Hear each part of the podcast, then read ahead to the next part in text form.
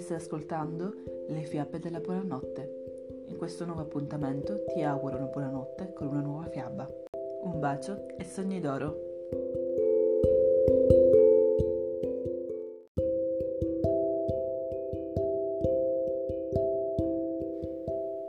Gare tra fratelli, la storia di Ansel e Gretel, che impararono una lezione dal loro papà.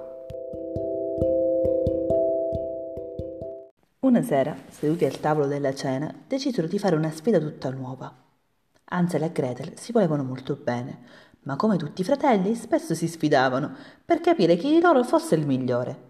Non c'era cosa di cui non si sfidassero, tanto per cominciare la corsa. Il punto di partenza era sempre la porta di casa. Il traguardo poteva essere un torrente, una quercia, una casupola abbandonata nel bosco.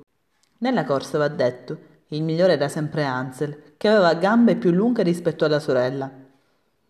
E proprio perché sapeva di possedere questo vantaggio, qualche volta la lasciava vincere, ma solo qualche volta.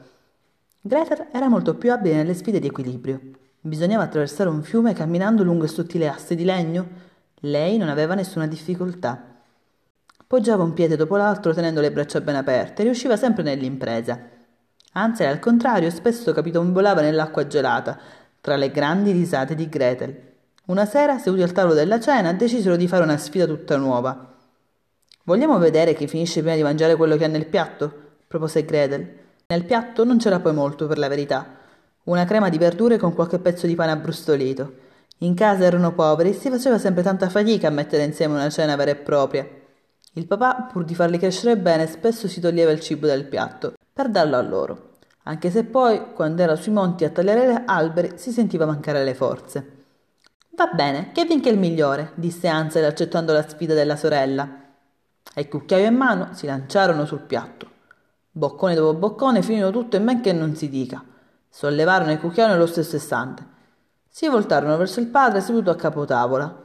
Papà, chi ha vinto? chiese Gretel dopo aver inghiottito l'ultimo boccone. Ma l'uomo aveva lo sguardo cupo e l'unica cosa che disse fu: Ragazzi, non si gioca mai col cibo, ricordatevelo sempre.